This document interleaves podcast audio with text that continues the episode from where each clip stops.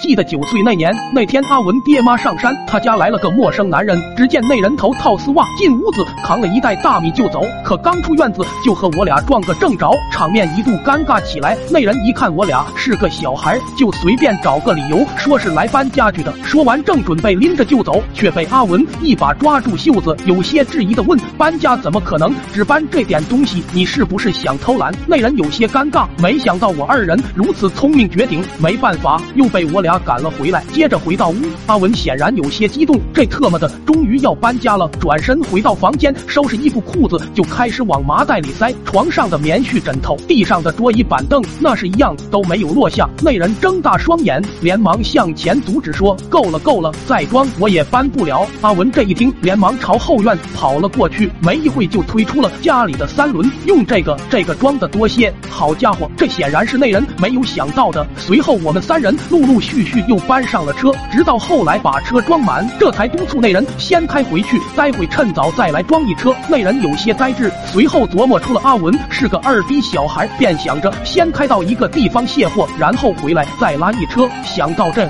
立马蹬蹬腿，开着三轮子走了。等待是漫长的，我俩干脆把东西打包好了，先放院子。正碰巧阿文六大爷路过，他一脸惊喜的问：“怎么了？终于是要走了吗？”阿文满脸自豪的说：“搬家了，六大爷。”你快来瞅瞅，哪里有你用得上的？哎呀，我的妈，这怎么好意思呢？客气个鸡毛，随便拆。今天我也做一回主。六大爷一听，随手掏出一根钢筋，看来也是有备而来。然后对着阿文家的门就是一顿狂撬，边撬边笑着说：“实不相瞒，俺对你家的大门垂涎已久，正好拿去换俺家的木门。”没多久，邻居家张奶奶也路过，阿文再次尽到了地主之谊，连忙问着张奶奶需要什么。这次张奶奶看中了阿文家的窗户一上去刷刷两下就搬了下来，动作非常娴熟。随后阿文搬家的消息渐渐传开，许多人都排着队想来阿文家捡个漏。而此时正好碰上了阿文爹回来，他爹看着从自家院子排起的长队，有些疑惑，连忙继续往前走，碰上了刚把大门拆下来的六大爷，惊得一身冷汗。这特么不是我家大门吗？刚想上前询问，又看见张奶奶抱着自家的窗户从院子里出来，这下有些懵了。为了弄清。清源头，又继续往前走，然后陆陆续续出现了家里的铁锅、脸盆，更有甚者，直接扛了房梁出来。阿文爹直接气得大吼：“都特么给老子放下！”说完就急忙冲回家，就见阿文我俩还在院子里